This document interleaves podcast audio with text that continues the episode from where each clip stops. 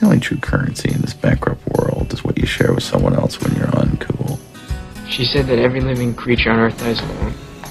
Hey， At no expense. 有样嘢我想问你好耐㗎啦， Hope is a good 你系 thing. 咪有打个电话俾我？ Maybe the best of things. And no good thing ever dies. 我唔记得啦。 The more you know who you are and what you want, the less you let things you. I've had a rough year, Dad. You want an unwritten life? I want an unwritten life. I Just don't know what I'm supposed to be. I think you just gotta find something you love to do and then do it for the rest of your life. conversation anyway. Eating a croissant. Oh, you're eating Can a you hear me? croissant? Yeah, I can hear you now. Yeah. Okay. Did you make the croissant? No. You're making so many other things. Yeah. They're so good store bought that, like, why bother? No, I don't disagree. Um, yeah. How are you? I'm okay. How are you? Doing fine. Drinking wine. We both sound like Eeyore. Oh, I was just, uh, yeah, not sad, not sad. Just, uh, I don't know. I don't know what I was. I don't know what I was trying to do there, but I'm fine. I'm good. I've had a long day, but like a good day. Work from home for about nine and a half hours, and then, which means I'll have an earlier off time tomorrow. Um, but I get started really, really early in the morning, so like I'll be done by like a little after lunch tomorrow. I'll be done for my weekend, which is cool. God, I need that that kind of job. Well, come on over to blank. I'm not telling y'all where I work. It just it doesn't matter what time I get in. I'm still not supposed to leave until a specific time. And if I stay that long, like it's it's like that like no, you can't close the store until 10 p.m. Well, at 9:59 something's going to happen. Yeah. So it's it's just inevitable. And it drives me nuts. Oh, I'm sorry. It's all right. Yeah, this week has been really, really rough Just work wise or otherwise? work wise. I apologize to the three people that listen to this podcast because I assume there's at least one person besides Jacob and Marie. hey, Marie. Hey, Jacob. But I'm going to finish eating my croissant because it's my dinner. So, Is it just a plain croissant? yep, That's not a dinner. That's a snack. I had two. It's a double snack, but it's still a snack. There's no protein. There's no vegetable. You've been doing so well. Why are you just eating this butter bread? I am not feel like I came home just mentally exhausted. Like I can't do it. I I've really had- just want to lay down and watch The Office for three hours. Netflix and depressed. mm-hmm. I have had seven cups of homemade pour over coffee today. Oh wow! Yep. Which may explain a lot of the housework I've done today. and the nine and a half hours of work. Well, the nine and a half hours of work is because I got to my strategically timed hou- seventh hour, which was right before my phone in meeting, because our team meeting was today, and um, which we try to do like every week or two weeks, and they're supposed to be an hour. So I called in, or they called me, so I could basically just listen in and you know answer any questions that came my way, um, which is not a big deal. Um, but we had a presenter and they went for an hour and 40 minutes. And my boss kept saying, No, it's cool. Like, we don't have anywhere to be. And I'm like, I'm at eight and a half hours today. But I'm salary, so technically, like, that doesn't really matter, you know? Right. Um, but I'm like, ah, I'm good. I'm, I'm, I am fine. I could leave because I am home.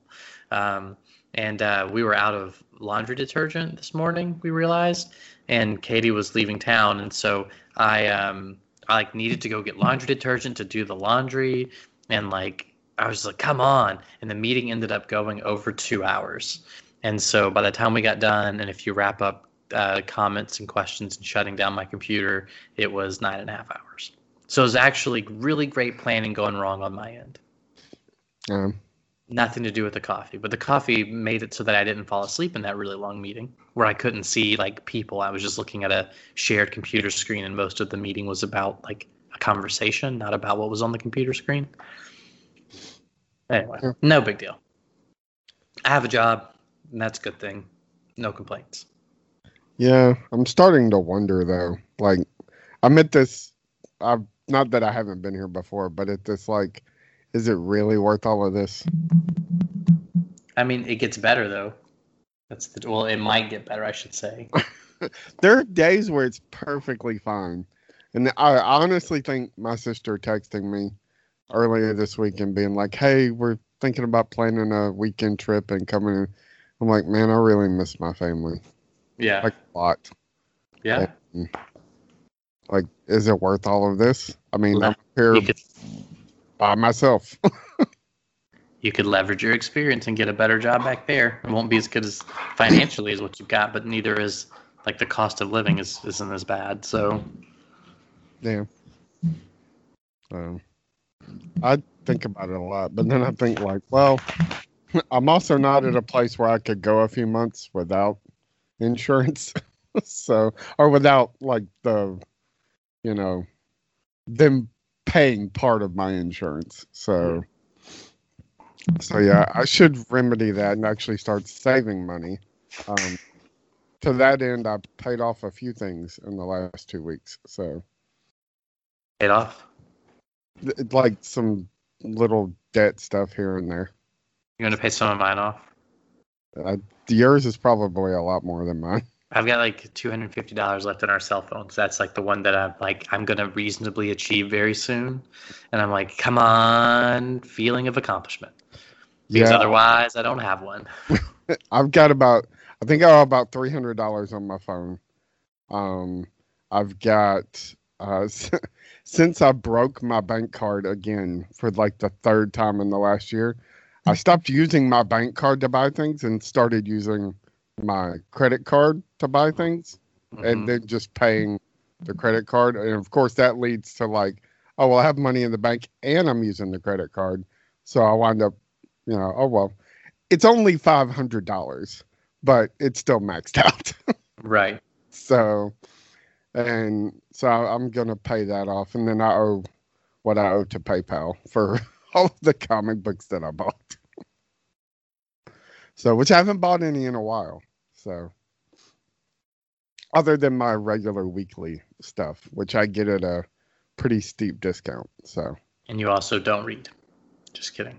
You do read sometimes. uh, and I'm trying to get back into the the habit of reading before I go to bed, but lately, like I've been so stressed that when I sit down to read, I just like I can't focus.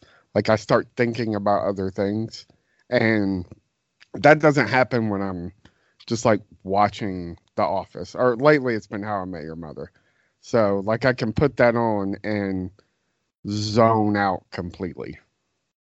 So and not think about work. So and then I fall asleep and have nightmares about work. So Well, that's not fun at all. no, it's not. What? You have night. Okay. I don't even want to make you go into that. That just sounds not fun. That just sounds not good. It's it's the, the literal uh, like uh, because it would go into explaining exactly what my job entails, but it would it's not even like the whole like I showed up to school and forgot to put clothes on kind of nightmare.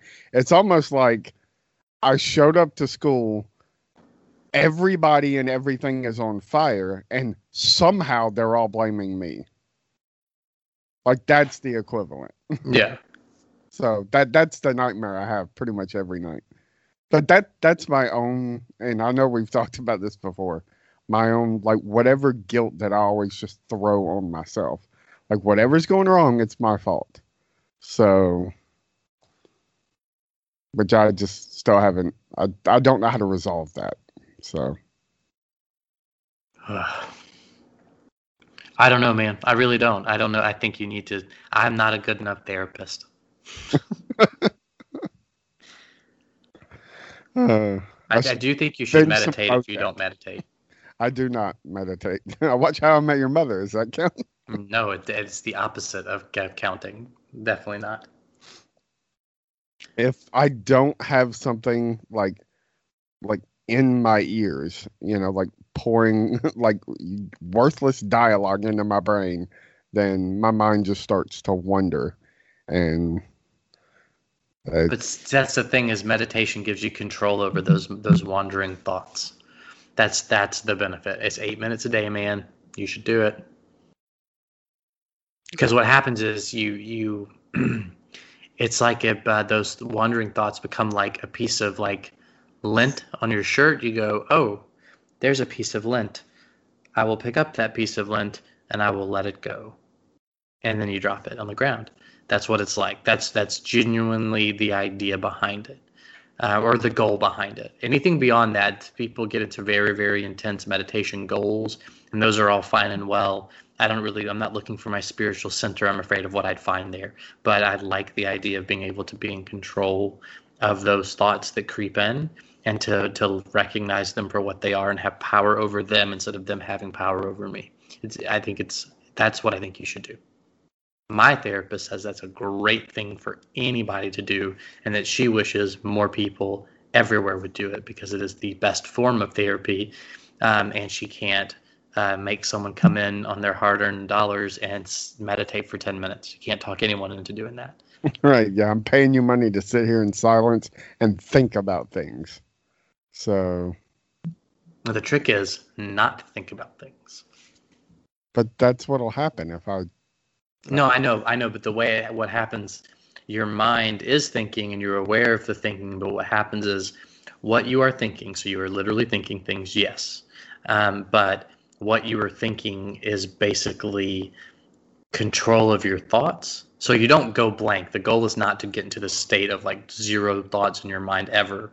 It's just the way in which you think in these eight minutes is is altered. So it's you are thinking thoughts, but they're so you're so in control of them and they're so irrelevant because you have such a peace of mind that it is as if you were not thinking anything.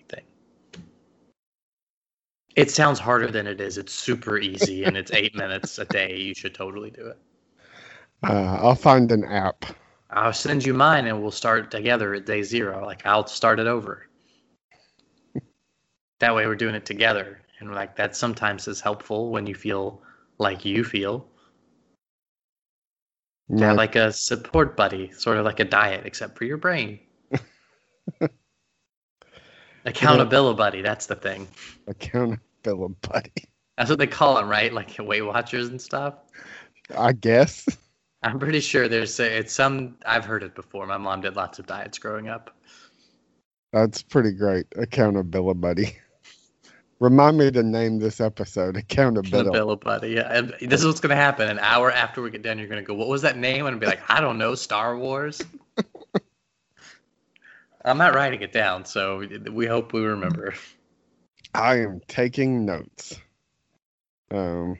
Anyway, that's enough. I, I always have some stupid, like, "Oh, I'm depressed. Has anybody seen my tail?" You've lost your tail on top of everything else. Uh, yeah, something like that. um. Anyway, you did something. Or well, you didn't. You celebrated something earlier this week. Celebrate's a strong word. We're very broke right now. It's pretty dumb. Celebrate doesn't require money. It just no, I understand. like being joyous in the occasion. Yeah, I know, I know. My so here we go. So okay, so what Logan's alluding to is my eighth anniversary, but what he's forcing me to do is talk about Tuesday, which just happened to be the same things. Um, so my um, my brother and sister in law signed divorce papers on my anniversary, so that's good.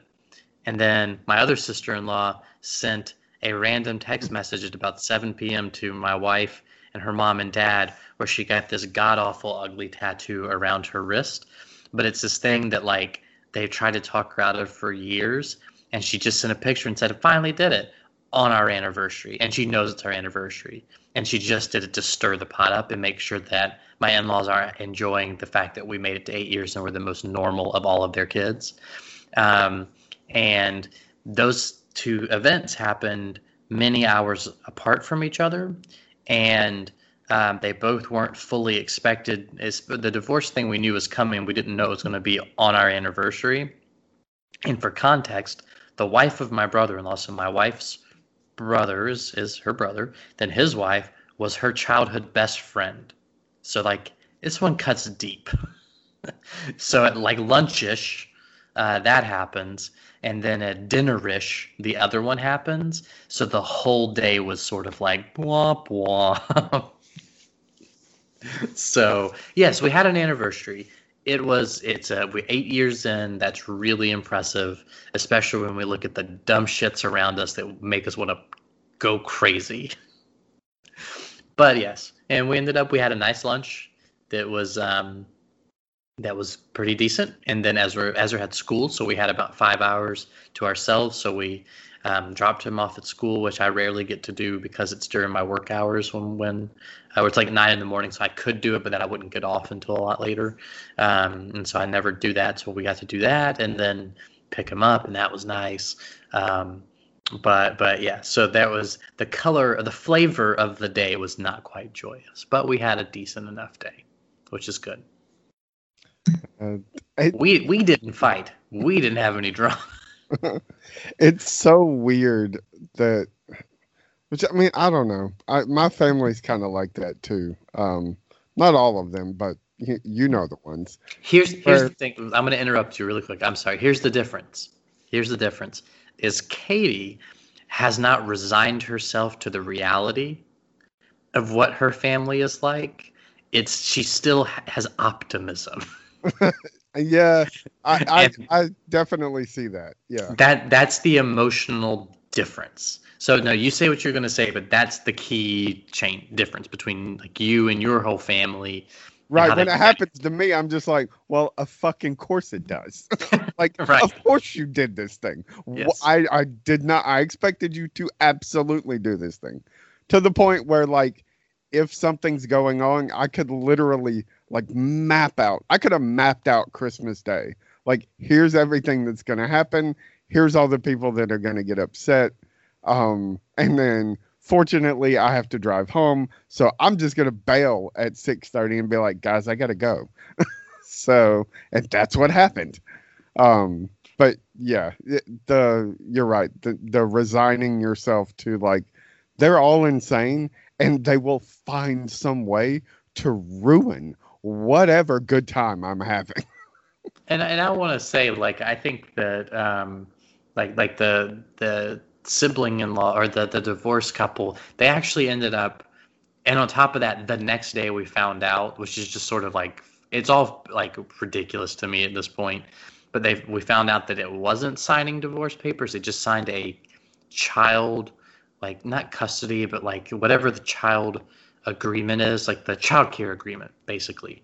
And they're still potentially going to sign papers. And it's a very complex emotional thing for day for my brother who's brother-in-law who's getting better. Like he's taking care of himself and he's trying to be a better human being. And and through that he's like he's he's trying to figure out how to save this wreckage that they're both swimming in. And so it's very complex and it's very emotional. So I, i'm being very flip about it. But like but the next day it ended up not even being what it sounded like it was so all day katie's thinking one thing and the next day they're like oh yeah by the way it wasn't quite that Which makes it even worse. So like yes you you shit on my parade yes with like it wasn't even real. Like you just Yeah. made up a bunch of non. It's Saint Elmo's fire.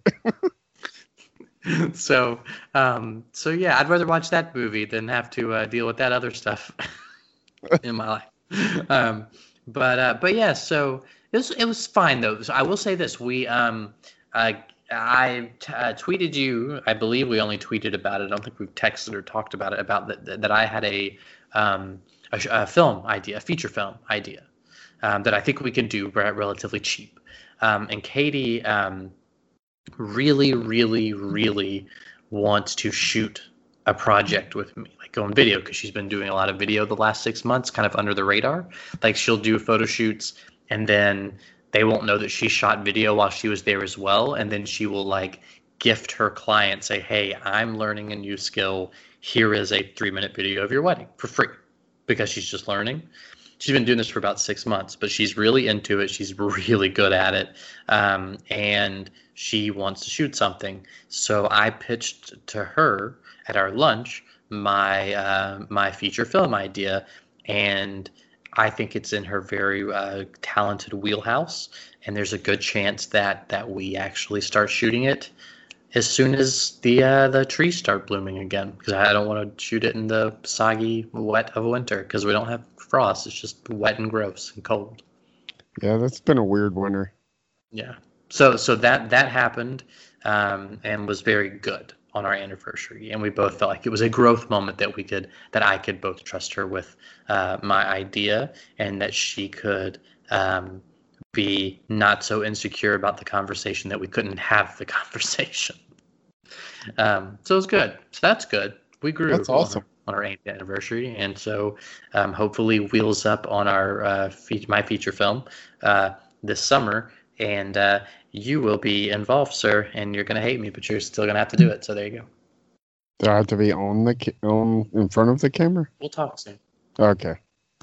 Um, I do have a marriage question for you, Uh-oh. and you can tell me that you don't want to answer it if you don't want to answer it. You know you don't have to preface it with that. I would have told you that anyway.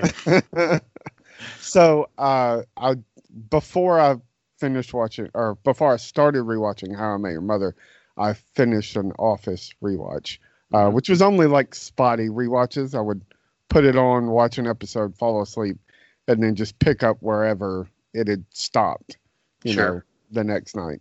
Um, so I got to the later seasons pretty quickly, um, which I really enjoy. A lot of people don't like. Um, the Will Ferrell stuff is horrible, but uh, I like Robert California uh, and all his weirdness.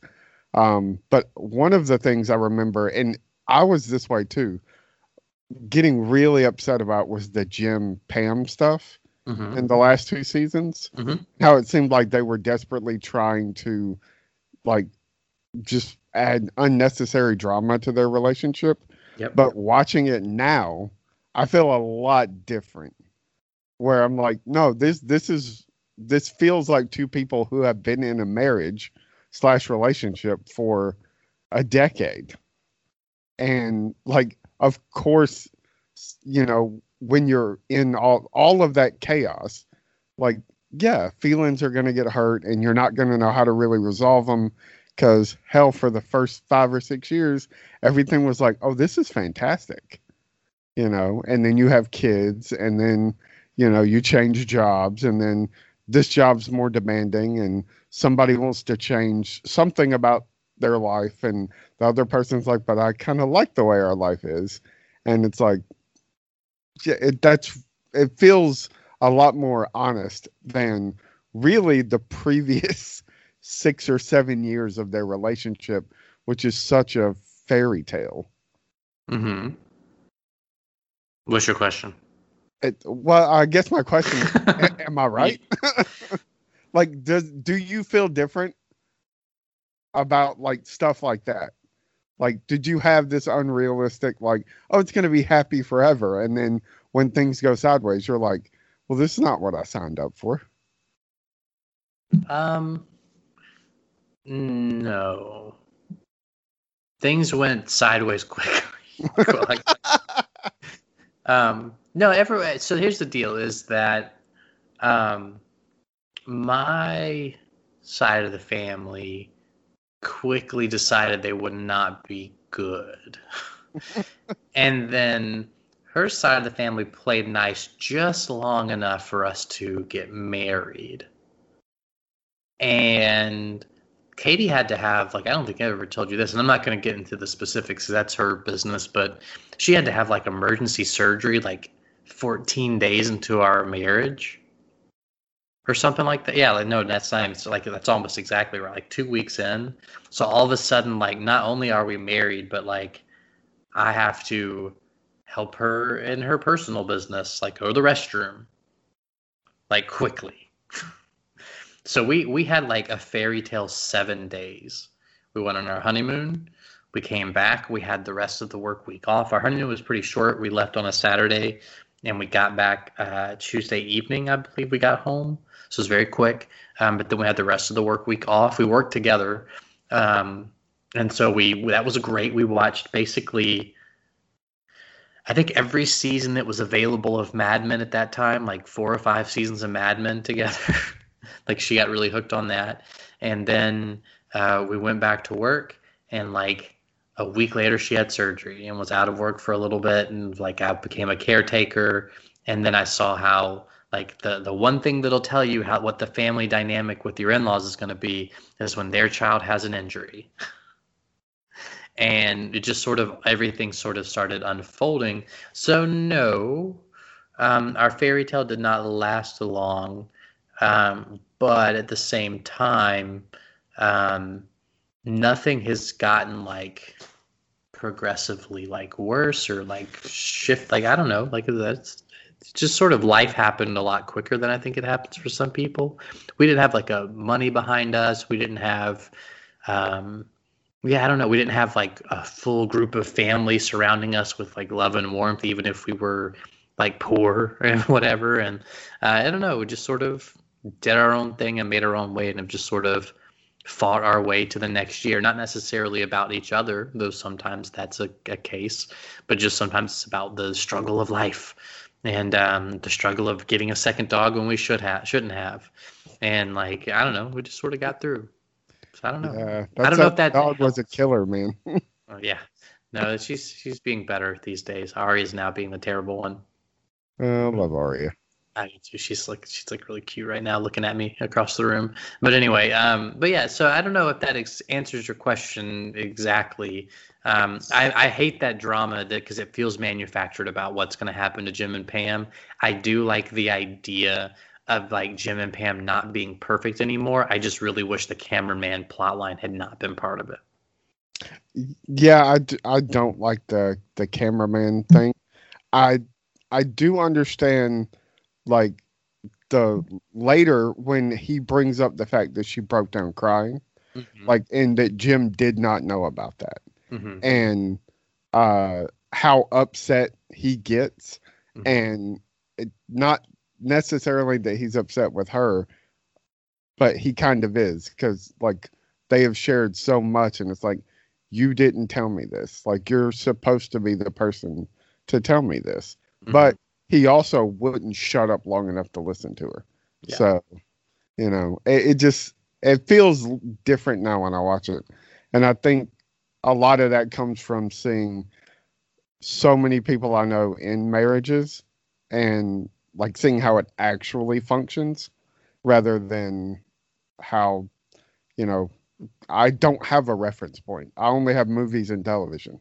I and think you're my parents. Which, is about as simple as mine. So yeah, no, I think you're you you are onto something there for sure. Um, the there's two things you said, and the the the part about relationship dynamics, I think you're correct about. The part about um, Jim and Pam, I have some disagreements, but that's just because I'm like, Pam would have been a lot more pissed off for a lot longer about that house. Like, that would have been like a whole season of drama, that house. There should have been a whole episode about getting that clown painting off the wall. And like, that would have been more realistic, in my opinion. Um, but I think that's earlier anyway. I can't remember where that falls in the timeline. But either way, like, there's that would have been the moment things started being really tough. Um, and so, like, I, I, think that there are things like that that they messed up on. But the idea of this is more complicated because their fairy tale has now sort of shifted into real life is absolutely true. My dad said something to me when we were up uh, up visiting, and he said something along the lines of that there's um, what true love really is is uh, is a process that evolves. It's not just um, the romantic love people talk about, which is sort of a cliche. People say that all the time. But he was basically saying that like what happens is as you get older, it's about like, do you like the person you're with? Do you want to help them be okay? Do they want to help you be okay? When stuff goes wrong, do you still want to have things go wrong with that person. It's not does this person make my heart flutter because you do that for so much you sort of can max out on that. Doesn't mean those moments don't come and go, but like living in that gear wears down and out because you do it so much. It just becomes like running a marathon. The more you practice, the easier that gets. But it's like the more you have that romantic love, the less effect it has. And and it has to be deeper than that. And that's when things shift and support is a big part of it and caring and not not just like I'll care for you and pay the bills. Like I care about your goals and your dreams. And if I've hurt your feelings that matters to me. And uh, the way he was talking about it I was like that resonates as more truthful about love than almost any other conversation I've ever had about love That's pretty great. so anyway um, so yeah so I think you are right um, and I think Jim and Pam should have been more complicated, but in different ways. yeah, I, I, looking back on the show, like when I got to the end, I was like, they really should have been. There should have been more complications earlier on, rather than like, oh, they're together, isn't it wonderful? Isn't?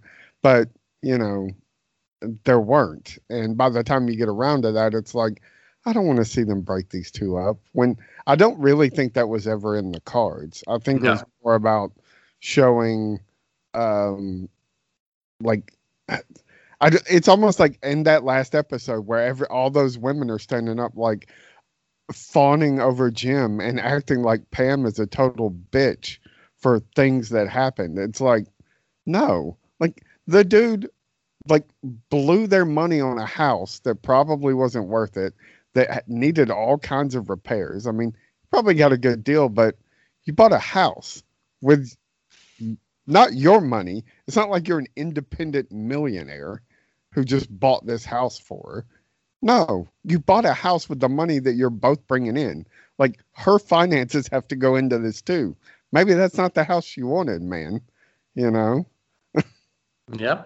It's you're right. It's kind of stupid. And I I really do think like if I was in that situation, I would be like, "What do you mean you bought a house?"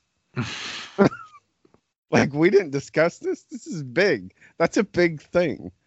You know? yeah. Um anyway, yeah, I just I I feel so differently now. And it's just weird cuz outside of you guys and Paula and Chad and I I not that I don't I mean I live with Paula and Chad. I know that they argue. Um but like so many of the other relationships that I have to, you know, like look in on or whatever, however you want to say it, it's all about like, or it's all, it's become all about like who's right and who's wrong. Mm-hmm. And it's like so frustrating when I have conversations with my friends or relatives, and it's literally about, well, this is what they did wrong. This is what they did wrong. Well, my sister Kelly and her husband David, it's not like that. Um, not again, not that they don't fight. I used to work with Kelly every day. She walked into the office plenty of mornings, furious at her husband, and you know, really didn't want to talk about it and just be like, he just did something that made me mad. I'm being stupid and sensitive, but he was being a jerk, and I'll be over it eventually. so, yeah, I think we got past the who's right or wrong thing a while back. It was definitely a phase we went through. You said this, well, and then you said this, and we're just quoting each other back to each other or reciting the actions of the other back to each other, trying to prove that we're right. But at some point, if you are reasonably self aware, you go, this is a cycle that no one will ever win. and it's so exhausting. And in the end, you just have both people with hurt feelings. And I think part of that, getting to year eight, or whatever the next year is is realizing like hey if this matters so much that you're right maybe you're not in this they're in the right way and you need to reevaluate or you go oh yeah no it actually doesn't matter if i'm right i just am trying to win an argument that for whatever reason we've decided is an argument when it's really not. We just have someone got their feelings hurt, and then someone got their feelings hurt because the other person got their feelings hurt, and it just is a, it's stupid. And you kind of go, oh, I see that that's dumb, and it's about ego. So let's just put that aside to say, hey, when you hurt my feelings, I'm going to tell you that. And then the other person is going to say, okay, I recognize I did that and let me let me understand so that I won't do that again. But please understand where I'm coming from is like being understood is more important than being right. And and that helps progress. Um, and and I know like I understand things about Katie and honestly about the way that I talk that I never understood for a very long part of my life through hurt, hurting her feelings accidentally and being like, why would that hurt your feelings? And then I look back at other relationships now that I fully understand that, and I'm like, shit, I have upset some people that I could probably like, if it wasn't just going to dig up shit they don't need to think about because like they've moved on with their lives and it doesn't matter. I recognize where I've hurt many people's feelings because of the way I talk, and it's not anger. It's a, it's a it's a um, almost Sheldon Cooper like a, a logic based bluntness that in the end had no ill will, but there's no way it wasn't going to hurt somebody's feel- feelings. And it's like you have to recognize those things. And Katie has her stuff, and I'm not going to call her out on my on her stuff. I'll just call myself out. But like you have to do that to progress. Otherwise, you stay stagnant. And some people do that forever, and they just resent each other and hate each other. Um, and that sounds like a terrible life. And I would rather not do that. And that's another part of it. Is Katie also one of my deals is I don't feel that marriage is a sacred bond that cannot be broken no matter what happens. Fuck that. If Katie cheated on me, bye Felicia. Not past no second chance, no mediation. Divorce your ass and I'll put every penny I have into getting full custody of my child. Fuck you. Period. and and so like that's just how that's how I see it. I see marriage as, as a choice that you make every single day and and I um, because of that um, uh, that has made because I've been blunt like that in the past.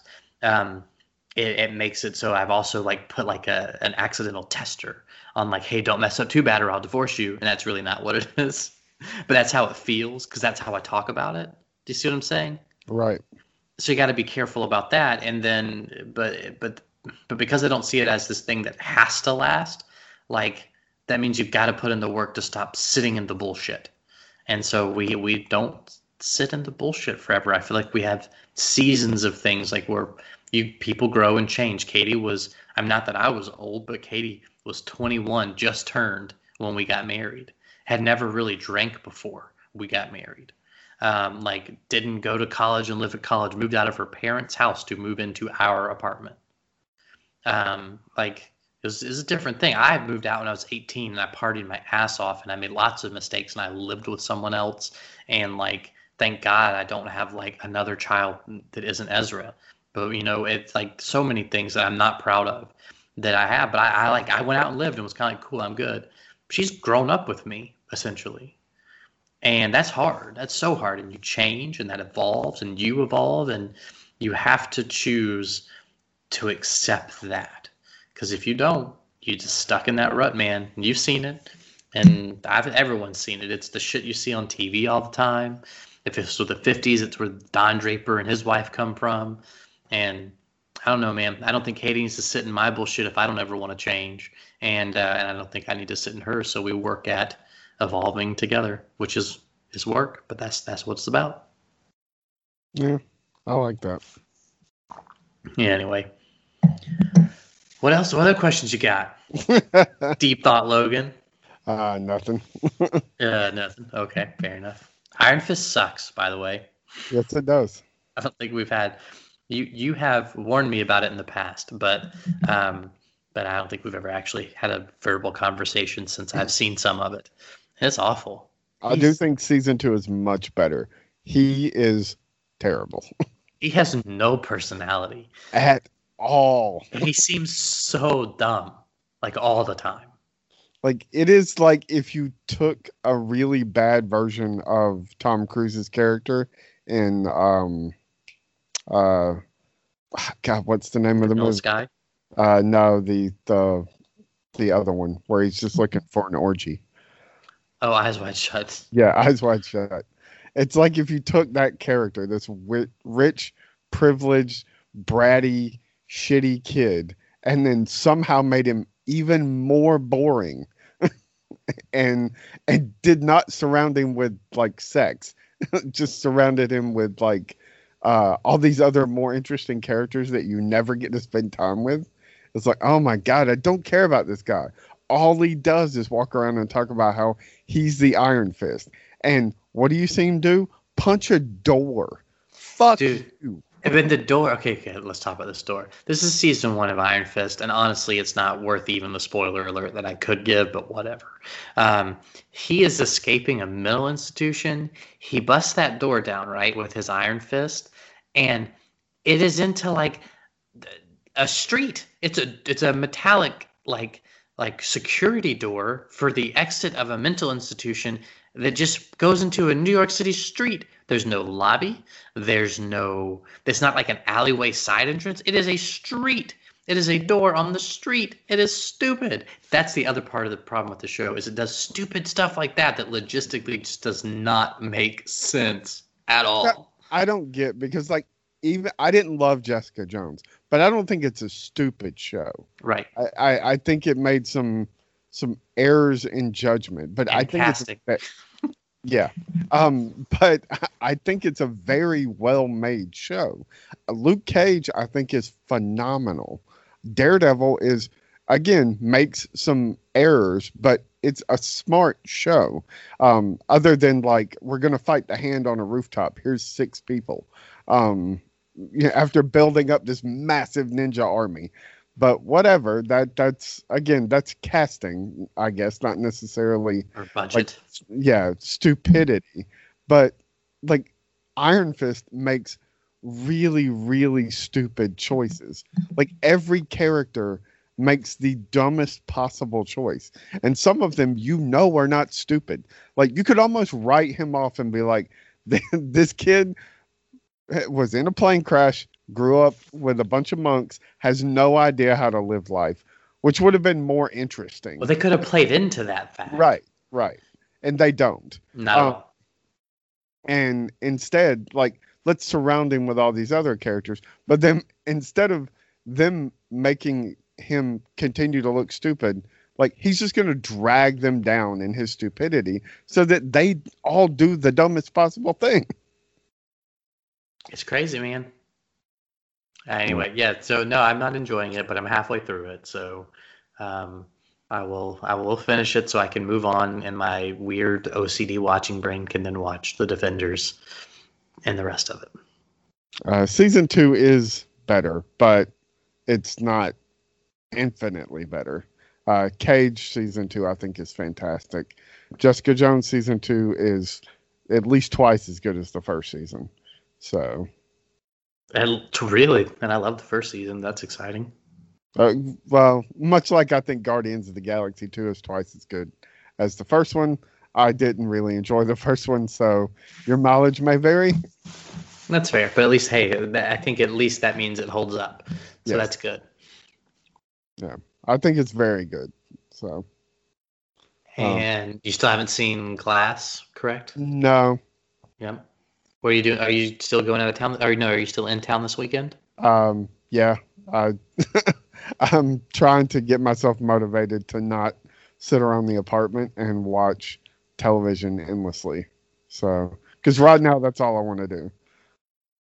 Yeah, no, I I understand. I understand. That's like because we talked about going to see it after you got off of work.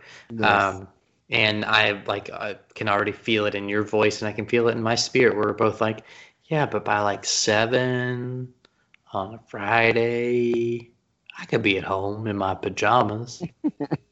Yep. That's that sounds nice too. And I yeah, I don't know. So no, I can feel it in your tone. We should make Ryan watch uh, Billie Jean or whatever, and we should watch it and podcast about it.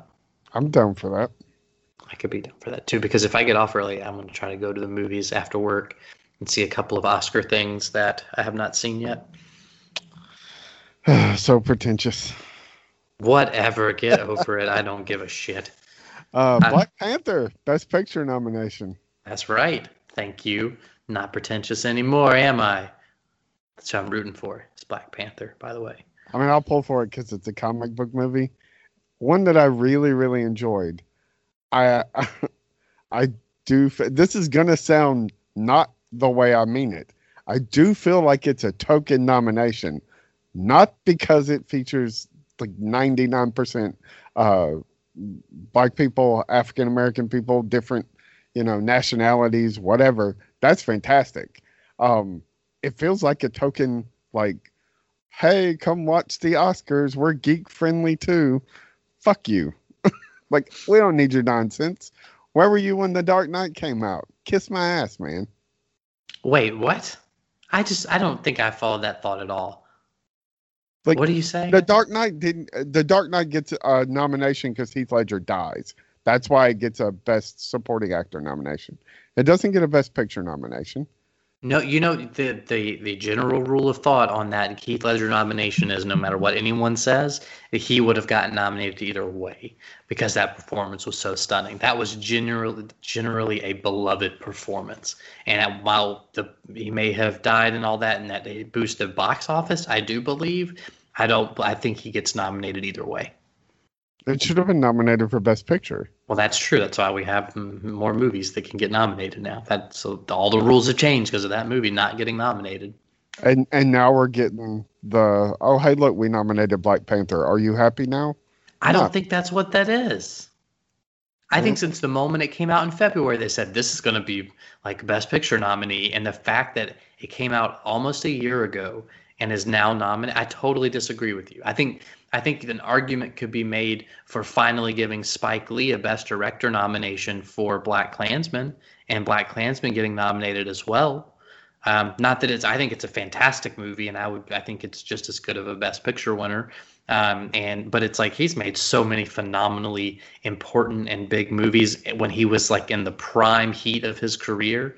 That feels like the token win or nomina- nomination, not Black Panther. That's an anomaly because they don't. like nomination, not necessarily a specific movie nominee. Which again, Oscars th- like they do that repeatedly. So many mm-hmm. actors get nominated for performances that I, I watch and go, "This one, this is the one you pick." Denzel mm-hmm. Washington, like this is the one you mm-hmm. pick. Training Day, like it's a fine movie. That's not his best performance. But he's really charismatic. Yeah. It's a good performance. I will say that. I don't think I still don't think it's his best, and like No, and that- that's what he wins for. You know, I mean, it, it just it's so bizarre the way they do things. So I guess it's my, it's probably my uh like slight hatred towards the way they do things that makes me feel like okay, well, so now you're going to recognize that these movies matter and they're important. You know, piss off. I'm tired of it. So. I'm just better about it. I'm happy it got nominated though. But they have That so really excited. That's so dumb. You're so dumb. I'm just saying it. I'm very happy it got nominated. If it wins, I'll be so excited. Piss off for nominating it. You sound like a drunk. You sound like a drunk guy at a bar. yeah, yeah. Oh man. Do you know what movie sucks that got nominated for a bunch of stuff? What? Vice. Vice is a terrible movie. Vice is, interest. is so bad. Like now, Christian Bale's great in it. Amy Adams is great in it. But when are they not great in something? You know, even Sam Rockwell doing his little George W. impersonation is really, really good. It's the only thing about the movie I want to see. Sam Rockwell is amazing. He's really in like ten minutes of it, maybe.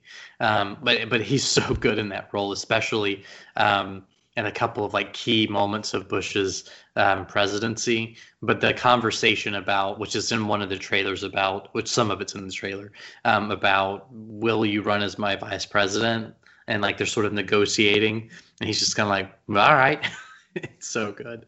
Um, but the rest of the movie, it's choppy and it's got all this terrible. It's honestly symbolism that I would put in my first feature film because I didn't know any better.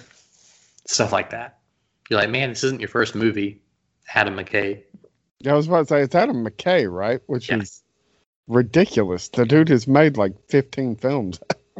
It's so bad, and he's he's like experimenting a little bit, but it's like, yeah, no, it doesn't it doesn't work. Why are you doing this? I still haven't seen Bohemian Rhapsody, and I'm so annoyed with that whole thing. Um, and I haven't seen Green Book, um, which is probably what I'll see tomorrow. But I'm also annoyed with that. But I like Mahershala Ali a lot. Um, and then Roma is on Netflix, and we're gonna watch that once we get the uh, theater screen set up and Katie gets back. We're gonna watch that this weekend. Well. And the favorite is amazing. Yeah, I don't know what that is. It's it's um, Olivia Colman, Emma um, Emma Stone, and Rachel Weisz in a lesbian love triangle uh, with a queen. How come I'm just hearing about this movie? I don't know, but you would love it. It's so good. it's so It doesn't gay. Exactly like the kind of movie I want to see. it's so gay and happy and like funny and dark and twisted and Nicholas Hoult plays this really effeminate like um lord of the manor kind of type who's trying to like dangerous liaisons. John Malkovich manipulate them but he's out of his league and it's very funny. And there are ducks that walk around. I don't know. Or rabbits. There are rabbits that walk. I don't know. It's so weird and great and I really think you would love it. Um and it's uh yeah you need to see it. I've got to watch this movie. And just to be clear, because I know I talk to you this way, um, but if there's any listeners, like I mean gay literally, like that's not a pejorative or something. Like it just is a very gay movie in a good way. It's just it's great. It's so good. Yeah, I have to check this out. So And like all three of the leads got nominated, but she uh, Olivia Colman, who plays the Queen, she got nominated for lead actress, and then the two of the supporting actress nominees are Emma Stone, and the other one's Rachel Weisz. So like they're all just great. Has Emma Stone eaten anything in the last five years? Um, well, they worked that into the plot, so maybe that'll help you a little bit. She's so thin. Her head is so much bigger than the rest of her body. Well, she's in those big poofy clothes, so it's not as quite noticeable until she's out of them for a moment. Well, that's good. Okay. Now you'll watch it tonight, No, I have other stuff to watch tonight. like How I Met Your Mother, season seventeen. Uh, I'm trying to make it through The Punisher, which started off season two, which started off fantastically. In fact, season two is so good and has, well, no, it does have something to do with season one, but I would almost tell you to skip season one, watch season two, and then somewhere in the middle of season two, go back and watch season one. Yeah, but you know I'm not going to do that. No, I know you're not. But like season two starts off so good that I was just like, oh my God, this is incredible. Like it, it's like I, I don't want to compare it to John Wick because I know how high a pedestal you put that on. But like I was that excited for it, like the way it started. It's like, oh, this is gonna be amazing. And then like halfway through it becomes more about this character from the previous season. I'm like, oh god, I don't care about this guy. So um, I'm anxious to get back to where they were at the beginning instead of this like revisiting a plot from season one thing. So I've got like four episodes left. So I'll finish it this weekend sometime. Is it ten or like thirteen episodes? 13. Good God! I just realized I'm not quite halfway so through. I just realized I'm like not halfway through Iron Fist because it's not ten episodes. I think Ugh. season two is shorter though. I That's could. good. Mm. I know that Defenders is only eight episodes. I'm looking forward to that. Um, Don't. it's, uh, what did you get? Uh, sarcasm. Read the room here. I just, wa- I just, truthfully, I, I'm so mad that I'm not watching Jessica Jones season two and Luke Cage season two and Daredevil season three because those are the ones I want to see, and it's ridiculous this hold that I have that stops me from doing that. I'm so annoyed. Now, I will say this Daredevil season three does play off the end of Defenders, but I could literally tell you what happens at the end of Defenders, and you would not have to watch it. so, No. Don't do it. uh, but yeah, Punishers, and you haven't watched season one of Punisher either, have you? Nope. It's really good. I I, I don't want to sound like I'm down on it, but it was a little slow at times, Mhm. and it definitely didn't start off like balls to the wall. And season two started off with, I mean, literally, there's a moment like he's in a van with this person, and they're flying down the street, and this car cuts in front of him, blocks him off. And this other car pulls up behind him, and this person looks at him and goes, "What now?" And he just pulls out this machine gun and just starts gunning these people down. I was like, "Oh my god, this is incredible!" Okay. Um, Iron I- Fist doesn't hasn't punched anyone in like three hours. y- yeah, exactly. Maybe that glow hand thing was like really expensive to do. Should call him Lindsay Glohan.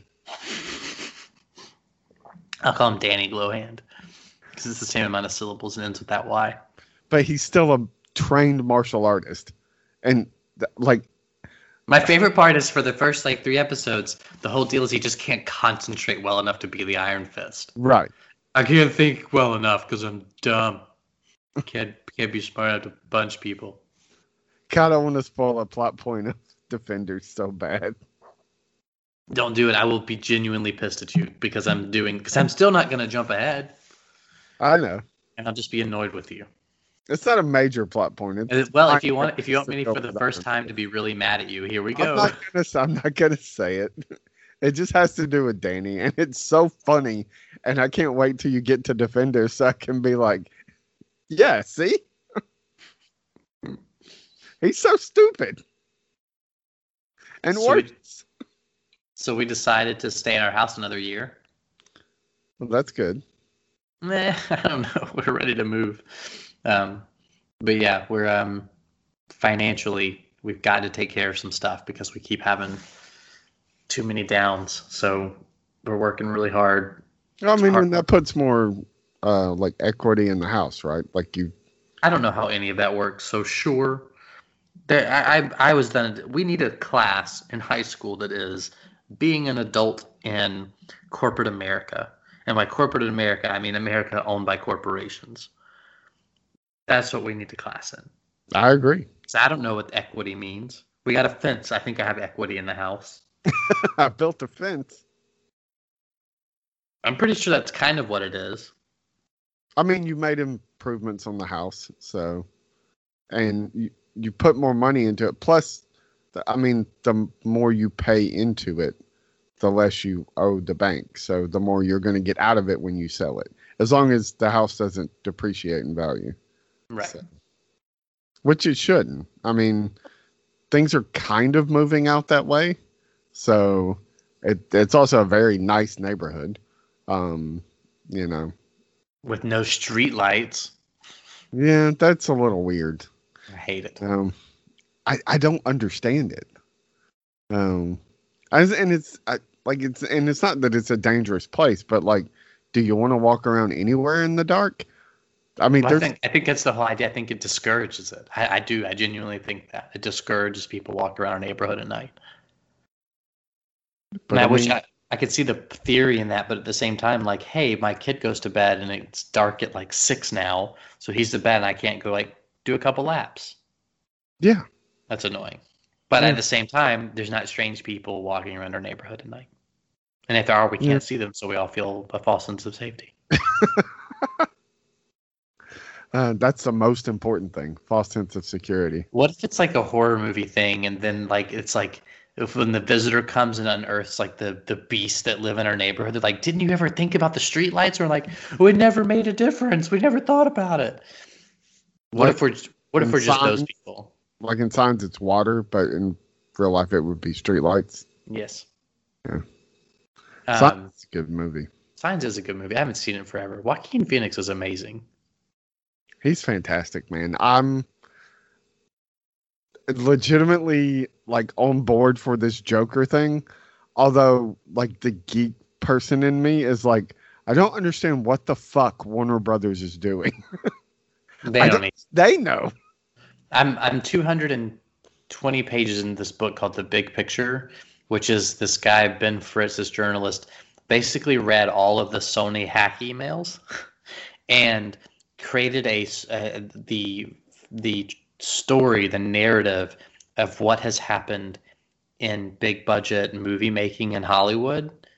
And like it's so it's not just like everyone goes, all I care about superhero movies. It's like, okay, fine, sure, everyone knows that's true, but why financially is that true, and why historically has this happened?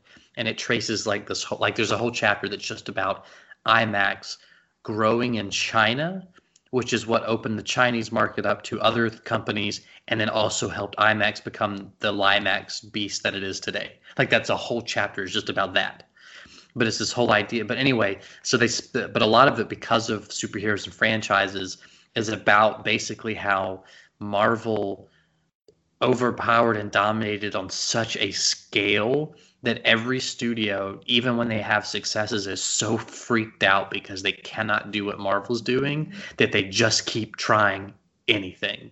And so like, but they go through all these like meetings and these and like he's he like has quoted emails. It's all the stuff he used from the hack. And he even says like the first chapter is, I know this is sort of shitty. However, if I didn't do it, other people do it poorly, so I'm doing it.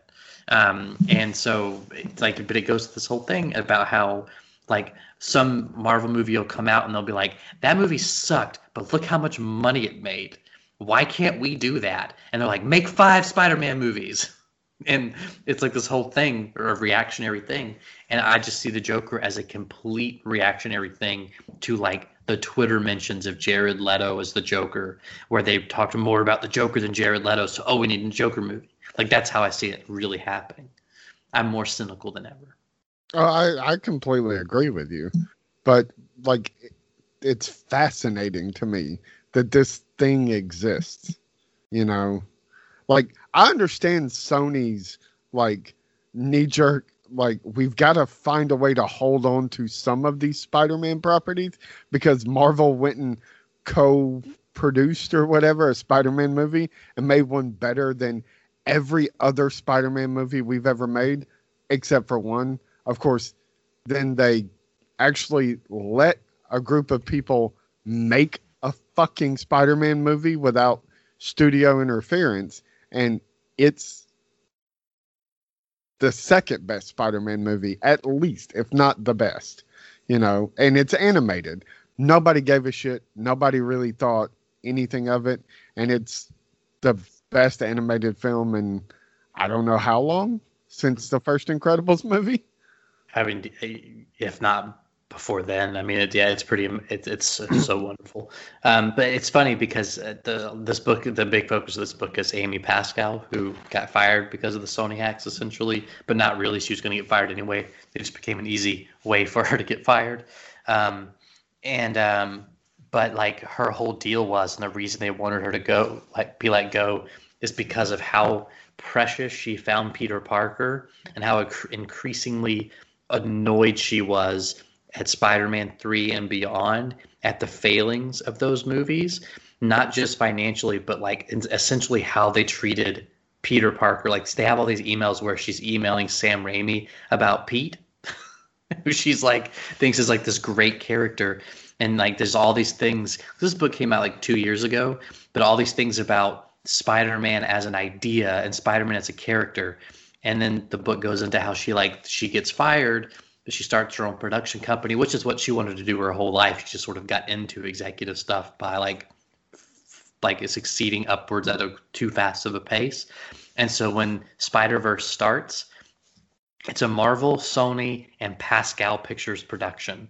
So like they she cared so the like the executive that's the front line of all this shit with the Sony hack, she's like the champion of Spider-Man at Sony. She's the one who is like, okay, fine, we need to do all this stuff with Feige because we can't get it right and we can't get the freedom in this company to get it right and we got to do it. And so we get Peter right because we're killing Peter. And like even Sam Raimi like said, you got to go to them. Like like, but it's so amazing how the corporate whatever is terrible. And there's just like one lady in the middle of it who got kind of labeled as the worst one. And she's like the biggest fan of peter in the whole company. And she's the reason we have spider-verse which gets spider-man better than almost anything else has ever gotten spider-man. Oh, there so you go.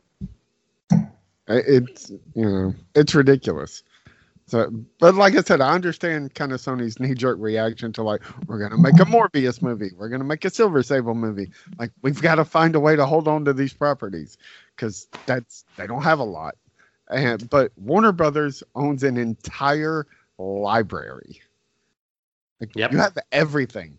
The only thing you can manage to do, like they lucked into Wonder Woman, you know, like uh, for whatever, it's almost like the Spider Verse thing where it's like, well, we don't really think that this is going to succeed, so we're just not going to pay attention to what you're doing. And then I, I think somebody paid attention at the end was like, well, we need a big battle, and that's the worst part of the whole movie. Mhm. But they just keep fucking making Spider or Spider-Man, Superman, and Batman movies. You have an entire library, but then point to failures like Green Lantern. It's like Green Lantern didn't fail because Green Lantern's a shitty character. It failed because you're idiots who don't understand the character. Yep. No, I, yep, I'm with you. The reason they can't replicate Marvel is because Kevin Feige gives a shit about these characters. As stupid as they are, he cares. He cares that people care about them. He doesn't care that, like, his philosophy is like, if we get it right, the people that care about these characters will show up. Now, the people that don't give a shit about the characters might find it eventually, but the people that care about these characters will show up. And they'll So- bring other people. It's funny because so I so in this thing too I was reading. Did you know? I'm just curious if you knew this. Two things. Number one is do you remember when Amazing Spider-Man 2 was coming out? Didn't do so great, and they were like, "But we're going to make a Sinister Six movie." Do you remember that? Yes. Did you do you know that that was a lie completely? Um, no, I don't think I knew that. I knew that there was a lot of uh, like smoke and mirrors Yeah. about what they were going to do, but I don't remember reading that. Like that was an out and out. Like no, that was never. Yeah. happened. So so if the movie had done well, the third Spider-Man would have had those characters that were planted um, come into you know into the third Spider-Man movie as like the villain, the team basically. But the Sinister Six movie was a flat out lie, so that their um, shareholders wouldn't freak out and their stock price wouldn't dip even farther um, because of the lack of success of Amazing Spider-Man 2, which they knew three months before it came out was going to be as big of a failure as it ended up being for them because they made like nothing on that movie. And even though it made like $764 million, they just didn't make money on it. Um, and uh, and so it, uh, but that's a total lie they made to save stock prices, which I thought was fascinating. Um, and then the other thing I was reading is that Bob Iger, the guy who bought Marvel and Lucasfilm for Disney, essentially, Right. actually had DC on a list for a long time, even post buying Marvel, as a potential to buy for Disney. It doesn't surprise me. But isn't that weird to? I don't know why that just like it's so weird to think about. Like, what if they got a Kevin Feige type to run DC movies at Disney? That would just be like, that would just be crazy. Well, then Disney really would just kind of own everything. I mean, That's true. But at the same time, what if we got like a huge roster of great DC movies? I mean that would be great. My my like I don't understand why Warner Brothers can't do this. Like I- it and it doesn't like they thought bringing in uh like bringing up Jim Lee and uh bringing in uh God what's his name the writer uh Geoff, Geoff Johns Johns. over to I'm like uh, uh, like it just doesn't translate. You need somebody like who truly understands like the old school, not the flashy 90s bullshit. Now I like Jim Lee, I do, but it's all flash and very little substance, you know. It, it's the thing is Feige and Kathleen Kennedy, the Lucasfilm and Marvel heads, basically the producer extraordinaires of both of their, their groups. They first knew movies, but also had a passion for the thing they're now making movies of, right? Like Right. Feige, Feige's a movie producer who worked his way up from like an assistant to to and also loved the characters. He worked on the first X Men movie. Yep, Jim Lee and and Geoff Johns were comic book writers first, not movie people who they try to turn into movie people. They need to find their movie guy who loves the characters. They need them, but they need a movie guy. That they need someone who can make these movies because it's like that whole thing they say about. I mean, why like Edgar Wright left Ant Man? These are in the end, these are Kevin Feige's movies. They may have directors who get their voice in there, but in the end, Feige's like hands on with every single one of these things from beginning to end. He knows what's up and he knows what they need, they need to be. And you don't like, but he also knows it in the form of movie making needs, not just character needs. He has he has both. Geoff Johns, I wouldn't want him to. I wouldn't want to watch an indie movie that Geoff Johns directed, much less a big giant two hundred thousand or two hundred million dollar movie that he produced. No Mhm. interest in that No. and and so that, I think that's I I don't know who that is because it's always because who knew who Kevin Feige was before he was Kevin Feige, you know, um, and so like I of Marvel, I mean, and so like I, I don't know that we could say out of a hat, here's the guy who knows DC and should do it, but I feel like there's got to be someone out there who's like, I love these characters, I know how to make movies. Let's do this thing, and that's what Warner Brothers is missing and needs. And they also need to get rid of J.K. Rowling as the producer of their Harry Potter movies because she's not a movie person first; she's a book person first. I still haven't seen that last one. I haven't either. It comes out on digital in a couple weeks, and I just I'm hoping I know someone who buys it because I really don't want to give Johnny Depp my money. It's the first Potter related movie I haven't seen in a theater. I purely didn't because of Johnny Depp, full on. I just could never get my head around it. Uh, I'm sure I'll buy it. Well, I don't know. I didn't buy the last one, but I did see it twice in the theater. So Yeah, I just I just I know a few people at work are probably going to buy it, and I'm gonna be like, hey, I loan y'all enough movies, bring it to me. um, yeah, I wish I could like put my. I mean, not that they listen to us anyway, but I I don't know. I just I don't understand what you don't get. And then uh, I like remember when they announced they're like we're going to do what Marvel did. We're going to announce all of these movies. I mean, none of them have happened. Aquaman happened. Wonder Woman happened. We still don't have a Flash movie. We still don't have a standalone Batman movie. We well, we got the Suicide Squad. Um, Yay! um, we still don't have a Green Lantern movie. We- Damn sure we're not getting a Cyborg movie. I don't know what fool thought that was going to happen. Um, like nobody knows who this guy is. Like, yeah, children do because they watch uh, Teen Titans Go. That ain't their cyborg, man. That's not what you're giving them, you know. So, although I do like it in Justice League when he says uh, "Booyaka shot." Uh, ooh, your dog's sneezing. Yeah, oh yeah, sorry. Guess he's allergic to uh, comic book talk. Yeah, yeah, yeah. Um, she's like nerds. Um, no, it's it's. I agree, and, and that's the big thing. That the other concept that I never really thought about is that like Marvel, as a studio with Disney, essentially they have to put out or they put out like six movies a year now, right? And they're all phenomenally huge. Even their failures make so much money that it's all fine, right? Like like say, and I mean failures in like in the scheme of things. Like Doctor Strange is sort of a failure. Um, still made a lot of money though, right? Uh, just didn't make as much as a lot of the other ones do. Um, and but they only make six. So you have all this focus you can put on it. Warner Brothers doesn't just make tentpole movies. They make all sorts of stuff. So that's why you need like one person who isn't Zack Snyder in charge of all of it. Because Feige can be on set, be in the, the editing room, be with the special effects people, be with the movie stars who are pissed off because their lattes weren't right. Whatever it is he needs to do, he can do it because they're not making so much that he can't be involved. Right. And and so you get this sort of constant quality control, but with a big giant studio like Warner Brothers that is making such a high amount of content and Sony, there's no way to do that because there's just too much going on. And that makes sense. But it's like it, there's not an easy solution because you can't tell someone like Warner Brothers, "Well, stop making movies." Right. And Well- so Di- Disney just figured out how to do it and started scaling back. That's why we don't have Touchstone. That's why they got rid of Miramax.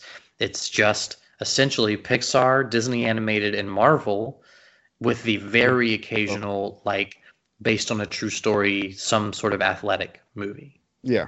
Yeah. And that's literally all they do now. And that's all they're focused on because that makes them bookhoodles of money and they never fail year over year. Yeah.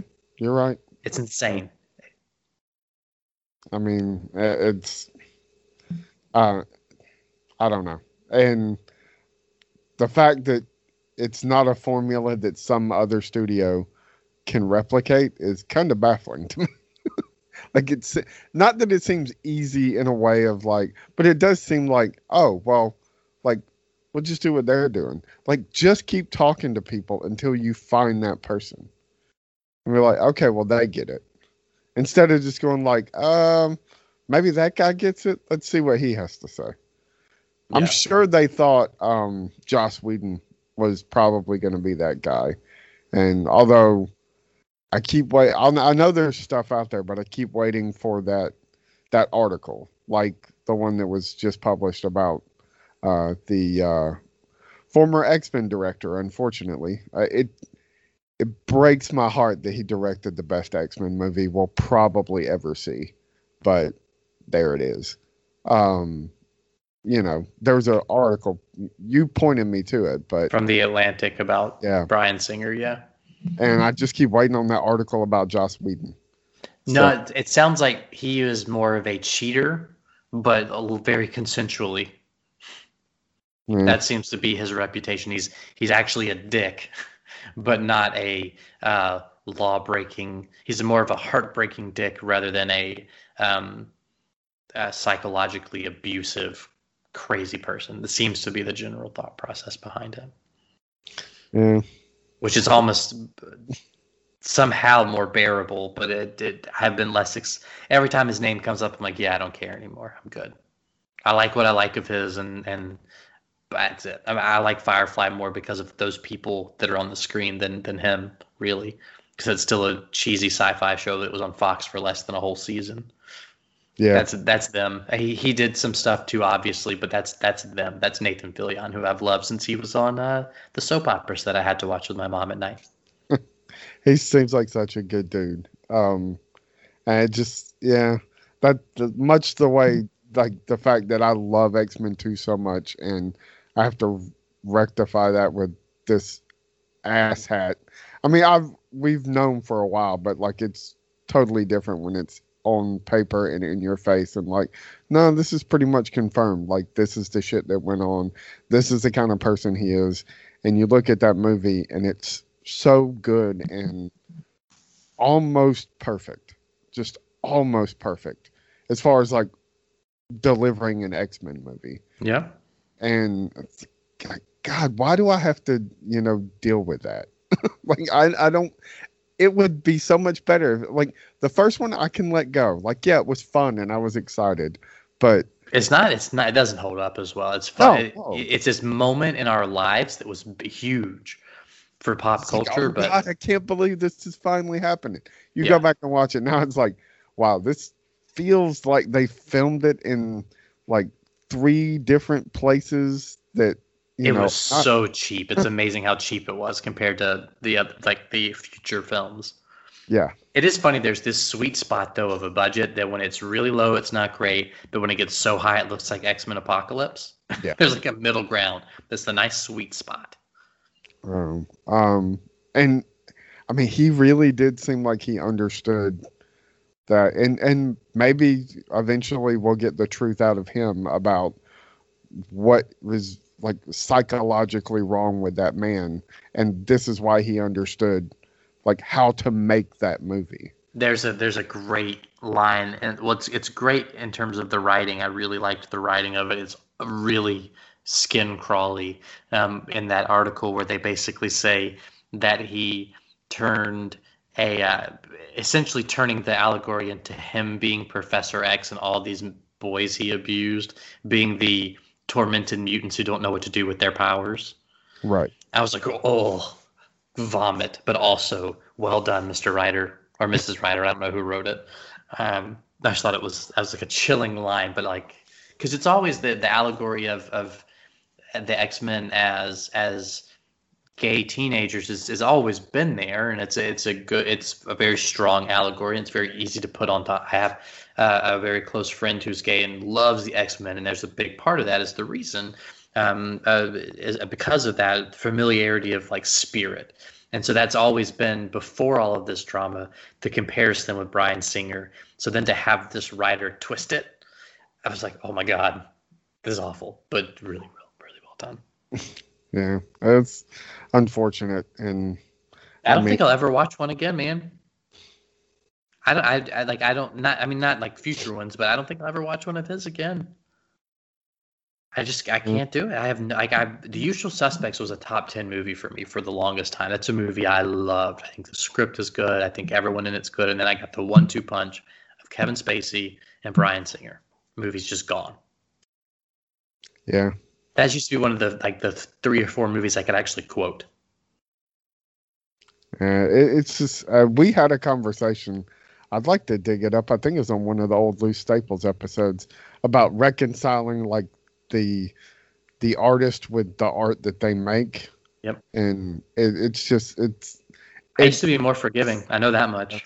it's increasingly more difficult than than it used to be for me. So My God, man, I watch so many movies just to get Johnny Depp out of my top 25 most watched. It's insane. I watched a, I, literally this afternoon watched a TV movie from 1987 with Nicole Kidman as a track runner who meets a friend who's a dancer. And maybe she doesn't want to run track. Maybe she wants to be a dancer just so I could get one more movie to get her closer to knocking Johnny Depp off. That's fucking ridiculous, but it's gotten under my skin that much that that's what I'm doing. Yeah, I I'm not that obsessive about it, but I know. like it has reached a point where I'm like, God, so many of these people I just don't like. Like I don't care. like uh, you're you're all horrible people apparently, and I just don't care. So I'll just stick to my TV. They seem nicer until bad stuff starts coming out about those people too. So Hmm. I think Ted, the worst that could come out with Ted is he's probably pretentious. I think Ted is Ted in real life. oh no, definitely. Um, His, one of his movies is called Liberal Arts. yeah, and I could not watch it. No, I watched the trailer and went, yeah, I don't think I can do it. Uh, I, I just like like you are not Zach Braff, so no. Have Like- you met Ted's pretentious movie? No, even Zach Braff isn't Zach Braff anymore. So you know who I love? Is Zachary Levi. he genuinely seems like a good dude. So hopefully that doesn't turn out bad. I've had a chance, like, because I went to the to Comic Con and went to his little nerd HQ thing for a bunch of panels and saw him a ton. It's it's weird because your memory starts to blur with time, and I feel like I spent like a lot of time with Zachary Levi. I didn't. I was in the audience, but just really close to him for like maybe eight hours of my whole time there. That's like a lot of time, and and he just genuinely does seem like a nice person Mhm. and I got to meet him and got his autograph and stuff. And like, he's just, I don't know. There are people who do that. And like, I met, I also got to meet um, Adam Baldwin. And like, you can tell. like, you meet him and you're like, oh, yeah, all that stuff is definitely true about you. Like, you're like, without the Twitter presence, you're still an a hole. Like, I can tell Yeah. and and but Zachary Levi, he showed up in the marvelous Mrs. Maisel season two um, for about five or six episodes, and it was it started off. It's a show that I really loved season one, and Katie did too, so she was very excited to see season two. And the first three episodes, I was like, "Oh my god, shoot me! I can't. This is so bad." But she was so happy, and I didn't want to say anything. And then he showed up, and he was so good, and I was just like, "Oh, there we go," and it got me through the rest of the season. But the season, it also became a better show. It figured out what it was doing. Yeah, I, I hope that Shazam pays off for him. Maybe not financially, because I, I feel like that movie's doomed to not be a huge performer. But like, Reputationally, yeah, and like no, like it's it's a legit fun movie. He's really good in it, and, and like I saw so many people online this week bashing the costume because it came out that they made like several costumes, and apparently they cost a million dollars a piece. And Mhm. people are like, "I look so cheesy," you know. Uh, uh, I know cosplayers that can do better, and like, yeah, but if you put those cosplayer costumes on film, they're not gonna look good. Like, I don't think y'all understand that. Like, what looks necessarily like okay in person does not always look good on film. Yeah. Um, so yeah, good for them. They spent a million dollars on a few costumes, or a few million dollars on a few costumes. I hope that means that they look pretty good, you know, Mhm. and uh, and are also not the fucking digital Green Lantern costume. So let's be happy for that. That's true. That's true. And I, I yeah, no, I don't know. I, I I look forward to it. I like the the scene where he jumps off, the kid jumps off the roof, and the lightning strikes him. Yeah. turns it. That's really that's cool. I, I don't know. It looks fun. I'm I, I actually here's here's what happened is Katie saw that trailer and she went, oh, I'd like to see that. She does like she saw Guardians of the Galaxy one. I think that's and then she saw Spider-Man: Homecoming, and then we watched Black Panther on Netflix. That's her trajectory with superhero movies. Okay, to for her to watch that trailer and go, "Oh, that looks like fun," that I, I just feel like it's it's going to do something really nice. That's going to cross some like fan lines, but not enough people are going to respect it. I agree with you on that, but I feel like it's got something special because she doesn't get excited, and she's sort of like that. To me, when people like when executives, you read stuff talking about like that 18 to 30 whatever like like group that you want to get into your advertising she is that for me when she gets into a trailer for something that's more mainstream like that i'm like oh shoot pay attention because this is probably going to be really good because she has this weird sixth sense where she only gets excited about the stuff that's like uniquely good so mark it down here my wife says she's like the she's got the sixth sense about these things Yeah, and and it's not a like I don't know. It's it's not from like this. Oh, it's from this director. You know, like I, I liked Aquaman fine, but it did very much feel like like oh, it's from the guy that made what he make the two Fast and the Furious movies or whatever. yeah It fucking felt like the movie from the guy that made the two Fast and the Furious movies. Like the the whole thing is is just it's non-stop and this feels a little bit more personal. So I- mean it is really just big as a superhero, you know. Mhm. And I mean Zachary Levi might be the closest we have to Tom Hanks in like current climate maybe. that's really weird and true yes So, yeah, I would have liked to see seen Tom Hanks do this, you know, play a superhero. So, yeah, sure, why not? I'm in. It looks fun. Does it look like Captain Marvel? Like it's going to blow my mind and be like, "Oh my god, they did stuff I didn't think was possible." No, it looks like a kid that's going to, you know, say a magic word, become a hero, save the day. Kid makes good, does better than the adults. I fucking love those kind of movies. So sure, I'm all in. it might be wind up being the best DC movie since you know The Dark Knight. I, that would make me very happy. Um, and Mark Strong, come on, You know, I did not even know he was in it until the most recent trailer. really? Yeah, like somewhere I don't. I I have not paid attention. DC news ha- happens on my screen, and I just keep scrolling. Yeah, Like, I mean, full that's on. Fair. That's fair. And so, but uh, but it's really in the end not because it's like I didn't know Mark Strong was in this movie, and I really like Mark Strong with his deep gravelly voice.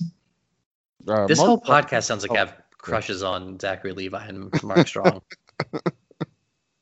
Whatever. the cast is actually pretty strong. I mean, not a uh, only like three, uh, three or four huge quote unquote names, uh, Mhm. but like Adam Brody's pretty solid. You know, and I- I'm really interested to see him finally get a chance to do something in the superhero genre since he was a Adam attached. Brody's in this. Yeah. What's he do? What? Um, How know, I I miss mean, that? I don't know. And he he was attached to that damn Justice League movie when uh, George Miller was going to make It's it. gonna be the Flash, right? Ever. Yeah, I think so. See, that so- would have been fantastic. dude like have you ever read like the tons of shit about like what the, they were in pre-production. Like they had all been fitted for costumes. Oh, Like yeah. they were all making travel plans to go to Australia to film this movie, Yep. and it just the writer strike killed, killed it. it. Yep. I mean, but I guess it's okay because we got uh, Mad Max Fury Road. But the guy that made Mad Max Fury Road was gonna make a Justice League movie. Yep. No, I know. I, I'm forever grateful for Mad Max, though. But at the same time, that's one of those ultimate.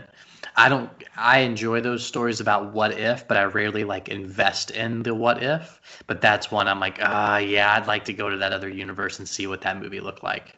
Yeah, I mean, just oh god.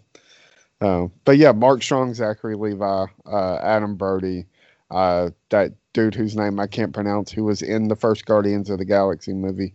He's playing the wizard, D- Djimon Hounsou.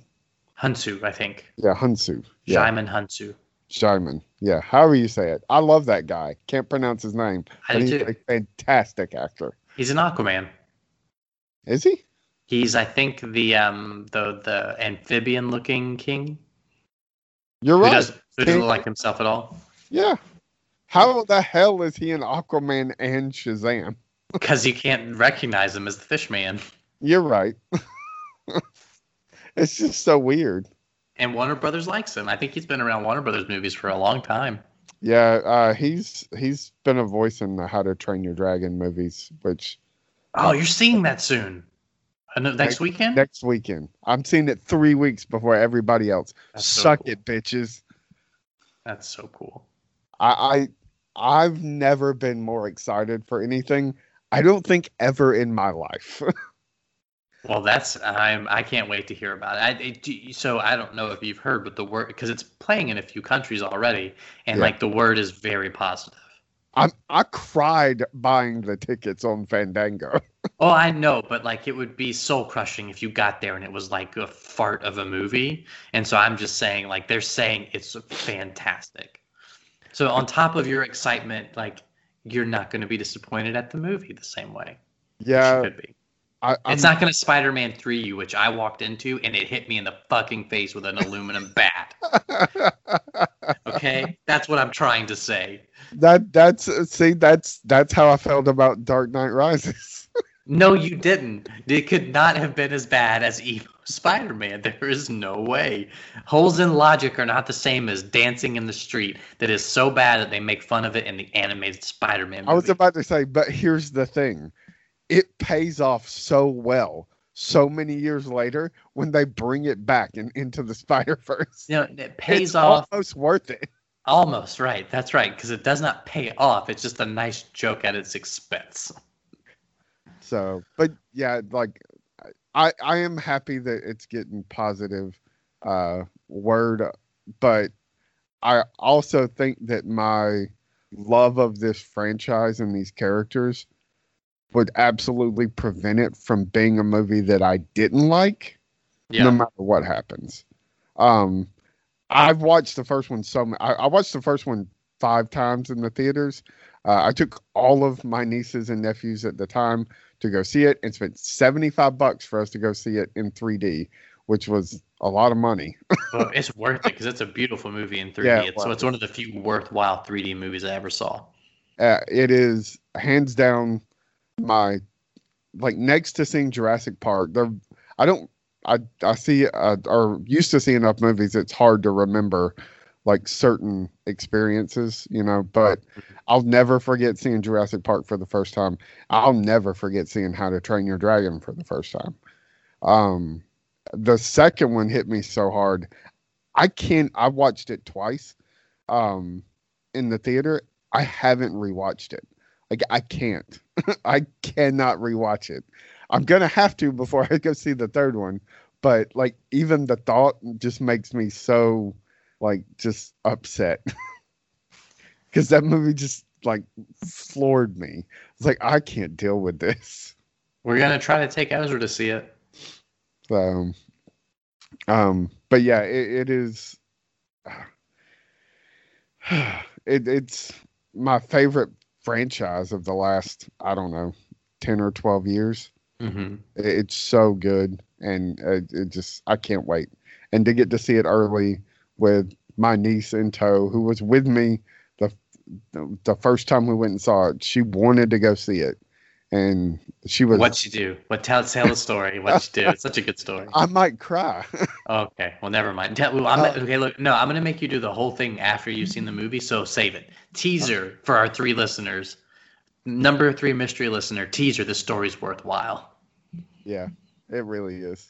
So, um, yeah, I can't wait next next weekend. So, we probably won't podcast next week. Uh, I don't know, we might, but we'll definitely do one after I see How to Train Your Dragon three.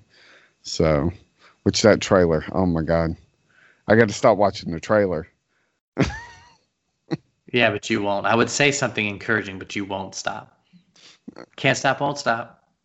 It's so good, and it gets me so emotional. So, You big baby. yeah. That's I hope nobody dies in this one. Yeah, you know somebody's gonna. I know. Oh God, when uh, I don't want to. I don't want to spoil it for anybody who hadn't seen it. But when somebody dies in the second one, it just it was like a dagger in my heart, man. it's like, oh my God, what? No. Now I just want to go watch. Uh, have you watched any of the Tales of Arcadia shows on Netflix? The Trollhunters or Three Below? Uh, no, no. because it's DreamWorks, it's similar animation styles. Yeah, They're really lovely shows. I'm just like I think you would like them. It's a good little mythology, not overly heavy, great voice actors. Kelsey Grammer plays a troll, um, and um, it, it's just yeah. Um, I mean, he's very he's in Frasier mode too, which is fun. It's like Frasier, but slightly elevated, but still like Frasier.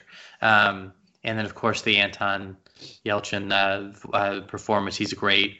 Um, but anyway, I, re- I really think you'd like it because it does a lot of. Um, it has a seriousness it treats its kids with um, that it's like of the 80s, but not like in a retro way. It's just sort of like How to Train Your Dragon. It's it treats those characters like real people. Um, and and that's when I think the the magical pieces of that fantasy uh, it's, it's epic in a way. I mean, really, and but it's because they treat everybody like they're real people.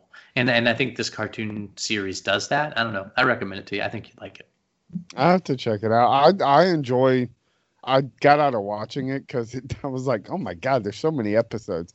But I enjoyed the uh, How to Train Your Dragon uh, TV series, which most of it is available on Netflix. I don't know that all of it is, because there's there's different iterations. There's one that takes place between uh, the first and second movie, and one that takes place between the second and third movie. So Mhm. um yeah netflix has a like alarming number of like kid friendly shows that my little brother's always watching and i'm just like what the hell is this? It's like oh it's a show on netflix. Like there's a show for this uh t- uh, this video game they used to play called skylanders Mhm. which is ridiculous. But like if you watch the show the talent is insane. Like I was watching it with him a few weeks ago when I was back in Columbus, and like Justin Long, Ashley Tisdale, Jonathan Banks, Bobcat Goldthwait, like every character, I was like, I know who that is. I know who that is. Felicia Day. Uh, it just, I was like, what the hell, man? Where did they get the cast for this show? It's ridiculous. Yeah. Um, I guess they got that money though, so good for them. oh man. All right. All over the place in this episode. We were. We've we've talked marital seriousness and uh, how to train your dragon emotions. Uh, yeah, that was fun. I needed this. Accountability buddies. I remembered it. I It get just- it. It just came back to me. Um, but yeah, man, this is good. Um, I know I've watched stuff, and I have, we could talk about that. But we've talked for like ninety minutes. Really, we're good. It's a good, solid episode. Yeah. Check out our other podcasts if you haven't listened yet. Is it Logan and Ryan make Spencer watch movies, or Ryan and Logan? Ryan and Logan. I didn't want to be that guy who puts his name first. Prima donna. um, Yeah, no, that makes sense. So yeah, okay. So Ryan and Logan make Spencer watch movies. That's really fun. Um, this podcast has a name, and you know it if you subscribe to it. And that's about all I can say about that one. Um, Star Wars is cool. We like Star Wars, um, but we didn't talk about it this week, really. Um, but it's cool too. Celebration's coming soon. I can't believe I'm not going. I'm genuinely thinking about taking it off so I can live stream all the stuff. Isn't that weird? One year we're gonna go Yeah, I know. I know. when Ezra's old enough. Yeah. I just want to go. Me too. But there's so many people, and it makes me so anxious thinking I about. know, but Uncle JJ's going to be there. Did you hear Uncle JJ has a pop coming out? Yeah, good for him. I'm going to get it. I'm Put it next to my Uncle Guillermo pop. I want an Uncle Taika pop, but it's really expensive because it was an SDCC exclusive that they kept exclusive. Like it didn't just randomly show up at like Books a Million six months later. yeah. And so it's like forty dollars on eBay, and I just refuse to pay forty dollars for a pop. Um, but um, I am gonna get the Uncle JJ pop. I don't. I mean, that I just I I understand. I just I can't get on board with the love. So Brought me Lost. yeah, I need an Uncle Damon pop too. no. He redeemed himself with the leftovers. You should watch it. Yeah, but Season there's four is a masterwork. there's so much other bad stuff in between. There's not. Yes, there is. And oh, you're not. Oh, you're talking about his career, not the leftovers. yeah, no. Yeah, I was I'm- like, season two and three were brilliant too, you asshole. no. I'm generally oh, just talking about his career, and then then he was like, "Hey guys, I can write comic books too," and then that that was just a disaster. So Well, Watchmen comes out this year, so we'll see what happens on Huh? HBO. gonna be watching it because I'm a glutton. So we'll see. Maybe they won't fuck it up. They, you mean him? Let's be real. There's other people involved too, I'm sure. Eh, nobody that matters. Yeah. All right. Well, everybody, have a better tomorrow. Bye.